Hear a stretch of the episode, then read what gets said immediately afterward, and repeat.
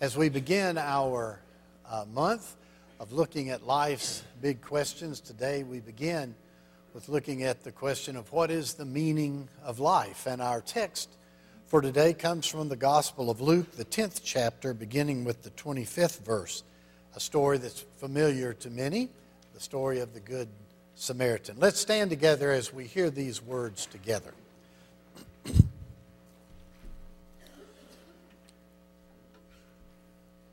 Just then a lawyer stood up to test Jesus. Teacher, he said, what must I do to inherit eternal life? He said to him, What is written in the law? What do you read there? He answered, You shall love the Lord your God with all your heart, and with all your soul, and with all your strength, and with all your mind, and your neighbor as yourself. And he said to him, you have given the right answer. Do this, and you will live.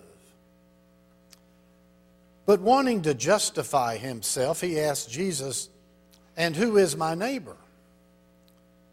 Jesus replied, A man was going down from Jerusalem to Jericho and fell into the hands of robbers, who stripped him, beat him, and went away, leaving him half dead. Now, by chance, a priest was going down that road. And when he saw him, he passed by on the other side. So, likewise, a Levite, when he came to the place and saw him, passed by on the other side. But a Samaritan, while traveling, came near him, and when he saw him, he was moved with pity. He went to him and bandaged his wounds, having poured oil and wine on them. Then he put him on his own animal, brought him to an inn, and took care of him. The next day he took out two denarii and gave them to the innkeeper and said, Take care of him, and when I come back, I will repay you whatever more you spend. Which of these three do you think was a neighbor to the man who fell into the hands of the robbers? He said, The one who showed him mercy. Jesus said to him, Go and do likewise. This is the word of God for the people of God. Thanks be to God. Amen. You may be seated. What is the meaning of life? Every person asks that question at one time or another in one version or another. It's a basic question of human existence? What is the meaning of life? What am I here for? How do I make the most of my life? How do I find fulfillment and purpose in my life? In fact, uh, most philosophers would say that it's the fact that we can ask that question of our life that's what makes us human beings. That we're able to step outside ourselves and ask that question what is the meaning of our life. It's important to ask big questions from time to time, but it's also understandable that from time to time we don't ask those big questions. Sometimes it's because we've searched for meaning and it's been hard and it's been disappointing and we've been frustrated. Sometimes we are in a place in our life where we feel that our options are limited what difference would it make what we discover as the meaning of life? I can't change anything in my life. Other times, life can just be hard. And it takes all of our energy and all of our focus just to survive and to get through until a better day. There's lots of reasons that the big questions of our life kind of fall off the radar. But the fact remains that at our core, we are creatures that long for meaning, long for purpose and meaning in our life. Now, if you know me very well at all, you know that I love movies. I love old movies, new movies, any kind of movies. And my favorite place to go to the movies is Alamo Drafthouse Cinema. Anybody like to go to the Alamo Drafthouse? I love the Alamo Drafthouse because uh, they show the kind of movies I like, and they're always filled with young people, and there's a lot of energy there. Um, they have kind of a quirky vibe that I really like. But the thing that I like best about the Alamo Drafthouse in my neighborhood, anyway, is that all the employees wear matching shirts all the time. And the shirts have the answer to our question of the day. It's Alamo Drafthouse answer to what is the meaning of life. You know what it is? Three words birth, movies, death. That's the meaning of life birth, movies, and death. Now, there are a few people that like movies more than I do, but I need something more than that for my philosophy of life. I need something more than that to give my life meaning.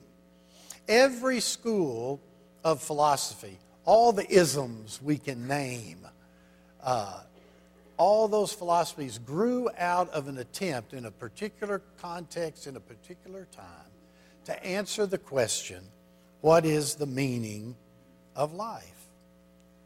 In our own scriptures, the Hebrew scriptures in our Bible, the philosopher of Ecclesiastes says, I've looked at life and this is the meaning eat, drink, and be merry. Great thinkers like Ralph Waldo Emerson, all the way to Yogi Berra, have given us some great ideas of what the meaning of life is. Reinhold Niebuhr was one of the true giants in the faith, a brilliant theologian and ethicist of the 20th century. Uh, he and his brother uh, were both brilliant uh, people of faith and brilliant theologians. Um, and they did a lot to teach us how to think critically and live faithfully in a world that's changing very rapidly. Uh, the other thing that Reinhold Niebuhr did that uh, you might be familiar with is he authored what's come to be known as the Serenity Prayer. He had a great insight into life. So he wrote these great books and these great essays, but he also wrote this. He says, Every time I find the meaning of life, they change it. Every time I find the meaning of life, they change it. It can feel that way sometimes, can't it? If we find the meaning of our life in those things that change, then it's always changing. We're always chasing the meaning of life. This is Epiphany Sunday, the day uh, each year that the church remembers the three magi, the three educated, wealthy, powerful people who come from somewhere in the east following a star looking for a newborn king. Matthew tells us that story. I love that story, and I love Epiphany Sunday because it always makes me think these three people, or not three people, these people who come, we don't know how many there were, uh, they have everything. They have the means, they have the education to know something's going on. They have the means to travel. They have so much, and yet there's something that drives them on a search, on a quest, looking for something beyond what they know, looking for something beyond what they already have. And I like to think that they are looking for a deeper meaning in their life. I also love the fact that you have these powerful, privileged, wealthy, educated people on a search. And then in the Christmas story, you have the lowly, uneducated, powerless, poor shepherds on a search to see what the angels had said and understand what the angels had told them. And guess what? They end up at the same place. In their search, they come to Jesus. I believe that for us to truly grasp meaning in our life at a depth that can sustain us, define us through all that life brings our way, we find that when we come to Jesus. Our text today is a famous story. It's a public exchange between a lawyer and Jesus. And a lawyer in Jesus' day, in this context, would be a very well educated, powerful religious figure. They're a person who knows who they are by virtue of their birth.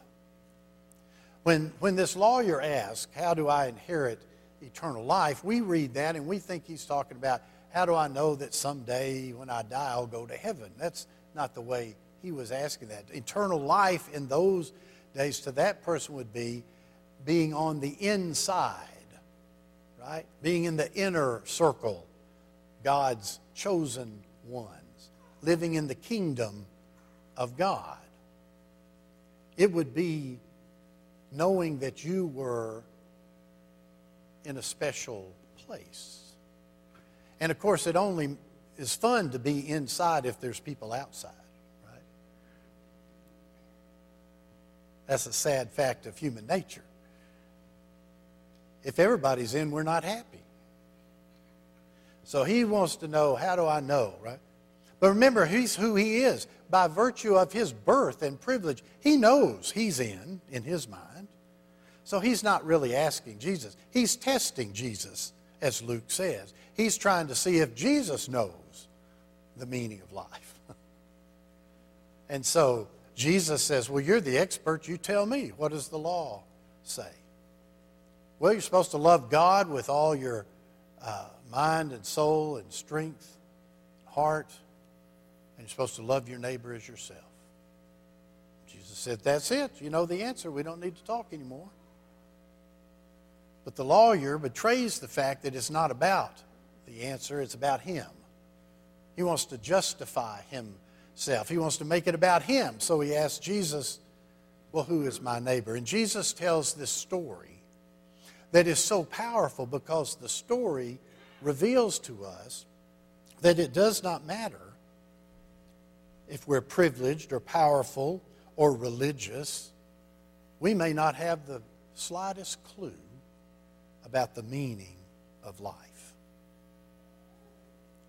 There's a fellow human being in pain and in dire need on the road.